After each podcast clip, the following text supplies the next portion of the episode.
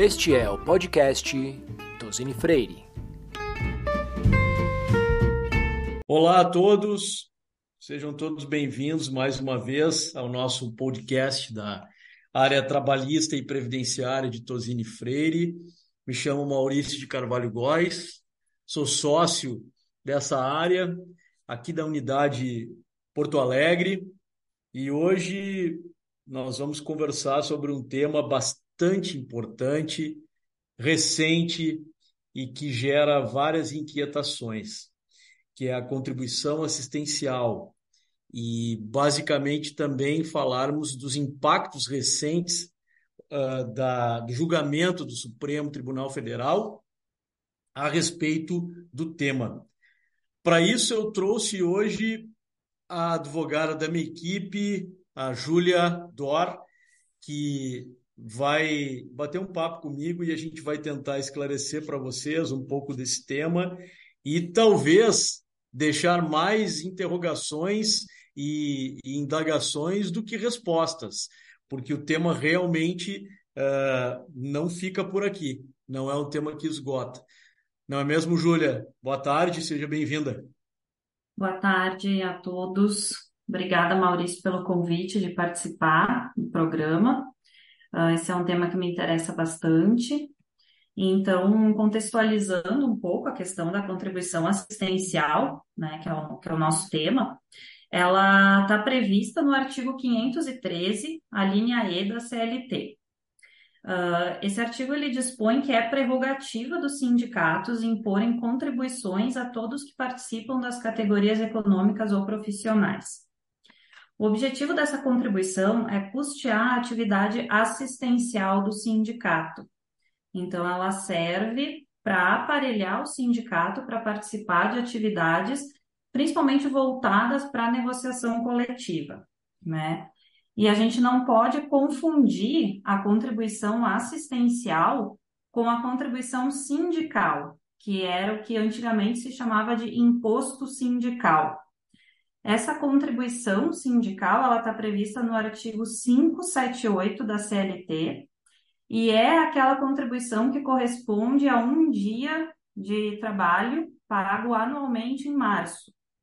Né? Essa contribuição ela era obrigatória, mas ela perdeu a sua natureza tributária com a reforma trabalhista em 2017 e passou a ser a cobrança dessa contribuição só pode acontecer mediante a autorização do empregado.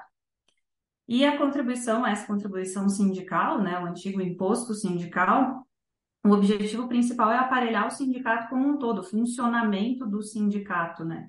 Então, ela é diferente da contribuição assistencial, que é o nosso foco agora, né? Que é a contribuição assistencial, ela tem um valor fixado no instrumento coletivo, né? Na negociação, ela tem o percentual do salário ou um valor mensal a ser pago, né? E a contribuição assistencial, uh, em 2017, o STF firmou um entendimento no sentido de que ela só poderia ser cobrada dos empregados filiados ao sindicato. Né? Esse era o entendimento de 2017, inclusive antes da reforma. E recentemente esse entendimento mudou como o Maurício vai explicar para a gente agora. É, é muito importante o que a, o, o que a Júlia falou, essa distinção, né? Porque daqui a pouco, né, Júlia, muitas pessoas dizem a contribuição sindical ela é facultativa. Sim, ela é facultativa. É, a partir da reforma trabalhista. E a contribuição assistencial, como tu destacou, ela serve é, diferentemente da contribuição sindical, ela serve para custear aquelas atividades assistenciais do sindicato. E até então, quem não era filiado, ou seja, quem não era sócio do sindicato, não recolhia, não era obrigado a recolher. Mas é, houve uma decisão recente do Supremo Tribunal Federal, conforme é, eu mencionei na introdução do nosso bate-papo, e essa decisão ela deu uma reviravolta no que tange a contribuição assistencial. E, basicamente, o Supremo Tribunal Federal, por maioria dos seus ministros, entendeu, é, e aí é, acabou editando o tema 935, e por esse tema os ministros entenderam que os empregados, sindicalizados ou não, e leia-se, né, Júlia? Aqueles que não pagam mensalidade, que não são sócios, sindicalizados ou não, eles estão sujeitos, sim, a, ao recolhimento da contribuição assistencial ao sindicato. Ressalvado o direito desse trabalhador de apresentar a oposição. Imaginem vocês, todos que nos ouvem, a polêmica que isso gerou, na medida em que é, até então eu, as contribuições não são devidas, elas dependem de autorização do empregado, as demais contribuições, como assistencial, elas são devidas apenas para quem é associado ao sindicato, mas agora uma decisão vem quanto à contribuição assistencial, entende que ela é constitucional e, além de ser constitucional, é devida por todos os trabalhadores. Mas que para eu não sofrer essa, esse desconto, eu preciso apresentar a minha oposição. Mas aqui começam algumas dúvidas, para não dizer obscuridades porque é, o acórdão, né, Júlia? Acho que é importante comentar isso. O, o acórdão que foi publicado, ele deixa várias interrogações. A primeira, como fazer e a partir de quando fazer essa oposição? Qual o formato dessa oposição? Como o empregado deve fazer? Segundo, isso também vale a contribuição assistencial patronal. Terceiro, algo que vem assustando bastante, principalmente eh, as empresas, no sentido de que são devidos os últimos cinco anos, considerando o prazo prescricional eh, trabalhista, os últimos cinco anos eh, são devidos. E até então, o acórdão publicado, né, Júlia, ele não refere absolutamente nada, nada sobre isso. É, fala um pouquinho disso, Júlia, e até dá a tua visão a respeito desse tema. E, e, e depois a gente vai projetar um pouco o, o, o, que isso vai acontecer no futuro, né? É. Uma, outra coisa que eu queria também comentar, que o, um dos fundamentos usados pelo ministro Roberto Barroso, né, que foi o, o voto dele que né, trouxe essa mudança de entendimento, ele coloca que com a, a retirada da obrigatoriedade da contribuição sindical, o, a arrecadação dos sindicatos, isso são dados do Ministério do Trabalho, uh, caiu quase 90%. Então, essa decisão atual agora do STF, ela surge como quase que uma reparação daquilo que teria sido feito com a reforma, né? Então, assim, já que uh, diminuiu tanto a arrecadação, então, vamos aqui descobrir uma maneira de aumentar né, a, o dinheiro dos sindicatos. Né? É isso mesmo, na realidade é. dos fatos, é, é, isso mesmo. É. E, mas aí a, a, decisão do STF, né, embora ela seja bastante minuciosa, assim, destrinchar conceitos, esses dados do Ministério do Trabalho, uh, na, que, na, na, questão prática, a decisão foi genérica, na verdade, não, não refere nada sobre como vai se dar o direito de oposição, né? Como, quando, uh, não teve modulação de efeitos para saber se já, né, se são devidos os últimos cinco anos, e também não falou absolutamente nada da contribuição patronal, né? Então, uh, a gente nota na jurisprudência que, como aquela decisão lá de 2017, que o STF tinha entendido que era a cobrança poderia ser feita só dos filiados, uh, a partir dali a gente observa na jurisprudência que, em relação à contribuição patronal, uh, o entendimento acompanha a, o da contribuição dos empregados. Então, como é, se entendia que para o empregado só pode ser cobrado se ele for filiado ao sindicato, o mesmo entendimento se aplicava para a empresa, né? A contribuição assistencial patronal só é devida da empresa que é filiada ao sindicato. Esse era o entendimento. Agora, com essa nova decisão do STF, como eles não referem especificamente como vai, o que, que vai acontecer com a contribuição patronal, a gente vai precisar observar como que a jurisprudência vai tratar a contribuição patronal, porque os sindicatos, tanto de empregados como os de empregadores, já estão se mobilizando para cobrar das empresas os últimos cinco anos. Então, essa questão vai acabar sendo judicializada, né? Uh, e aí a gente vai observar se vai seguir essa tendência de aplicar para a empresa o mesmo entendimento do empregado, né, oferecendo a possibilidade de oposição, ou se por ser a empresa e a decisão não ter falado sobre a contribuição patronal, vai ser um entendimento diferente, né? A gente ainda não, não observa muitas decisões específicas desse caso, né? Mas tem, Júlia, um, houve a oposição de embargos de declaração para tentar buscar essa modulação. Isso, né? essa modulação. O MPT opôs embargos de declaração, visando essas duas, a solução desses dois problemas que restaram depois do acordo. Como vai se dar o direito de oposição e a modulação de efeitos, né? Se vai ser possível a cobrança retroativa. No momento, está aguardando o julgamento desses embargos, foi dado vista para as outras partes interessadas, né? E estamos aguardando aí a decisão, que não temos certeza se vai sair esse ano ainda, né? É. Isso acaba corroborando com o que eu falo e já falei em outros podcasts aqui com a Elisa, com a Marina, com a Bruna, em outros temas que geram também uma certa polêmica. E o que acontece no direito brasileiro, né, Júlia?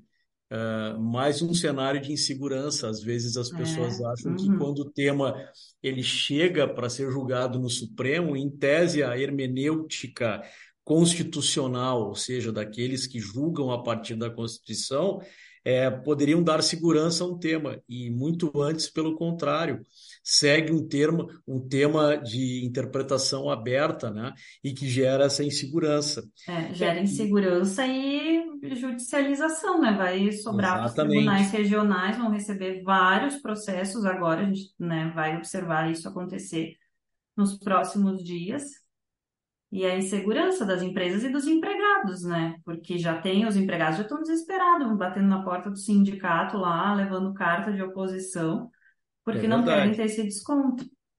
Mas uh, uh, eu acho que existe uma questão anterior, eu não sei o que te parece, Júlia, mas tem uma questão anterior que, assim, né?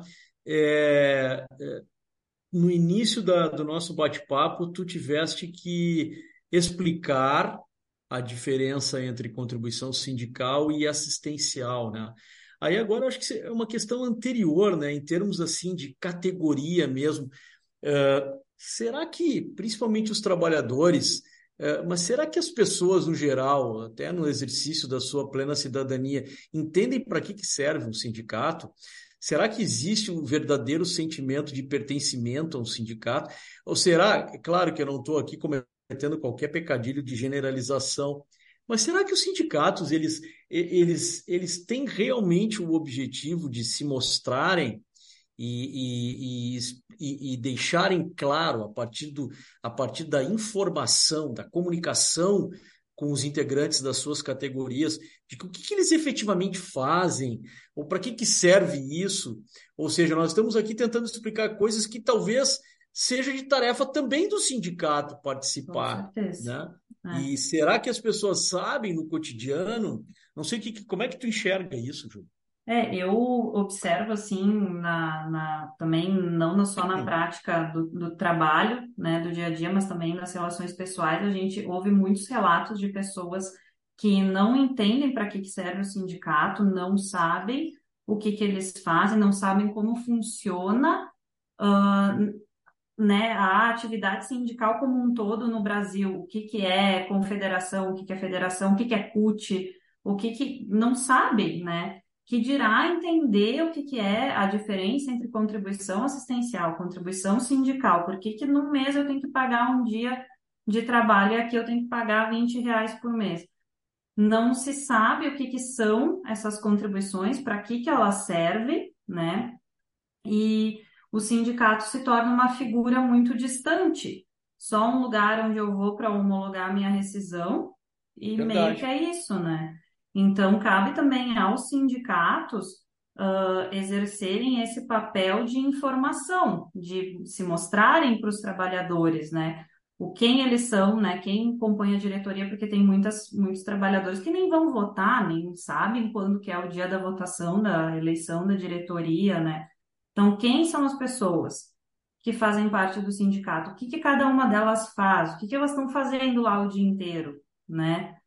Uh, quais são as atividades, qual é o papel que o sindicato desempenha na negociação coletiva, quais os direitos que eles estão buscando, quais as ações judiciais que eles estão entrando, né? O que que, o que que eles estão fazendo que precisa de dinheiro, né? Para gerar nessas pessoas mais, nos trabalhadores mais engajamento na atividade sindical, de se informar, e aí vai gerar também essa vontade de contribuir, né? Que não seja uma coisa obrigatória, mas que a pessoa perceba para que, que aquilo serve. E se eu não contribuir, se o sindicato não tiver dinheiro, o que, que vai acontecer? Qual é a consequência? Né? Cabe ao sindicato informar isso para as pessoas, né? para os trabalhadores. Perfeito, eu acho que a, a, a, tua colocação mostra que muito provavelmente nosso time de comunicação aqui de Tosini Freire vai ter que fazer uma segunda edição logo depois que for publicada a decisão dos embargos de declaração vai ter que proporcionar conosco uma segunda edição desse podcast para a gente talvez ter é, situações mais concretas quanto a essa questão dos cinco anos, quanto à questão da oposição. A verdade é, é que é, isso tudo faz questionar, o questionarmos é, será que realmente essas questões que, que, que mostram verdadeiras fraturas expostas será que temos efetivamente uma liberdade sindical? E isso é algo que nós temos que questionar. E provavelmente, quando for proferida essa decisão de embargo de declaração, é, para esclarecendo ou não esses pontos, né, Júlia? É. Nós vamos voltar para dar sequência a isso, que é realmente importante esse sistema das contribuições. Obrigado, Júlia é, por participar comigo e, e conseguir, de alguma maneira, esclarecer um tema tão, tão tormentoso e que ainda vai gerar vários impactos. Obrigado pela, pela tua parceria. Muito bem. Meus caros, uh, todos que nos ouvem, a gente agradece a, a oportunidade de, de, de conversar com vocês. Espero que tenhamos esclarecido pelo menos os principais aspectos, mas como eu adiantei no início, nós estamos aqui para gerar mais indagações e questionamentos do que respostas propriamente ditas. E, e eu agradeço vocês nos acompanharem e eu também convido a todos para seguir Tosini Freire nas redes sociais e, e para não perderem nenhum conteúdo da nossa área de direito trabalho e de direito previdenciário. E também nas nossas demais áreas de prática de atuação no nosso escritório. Muito obrigado e até o próximo podcast.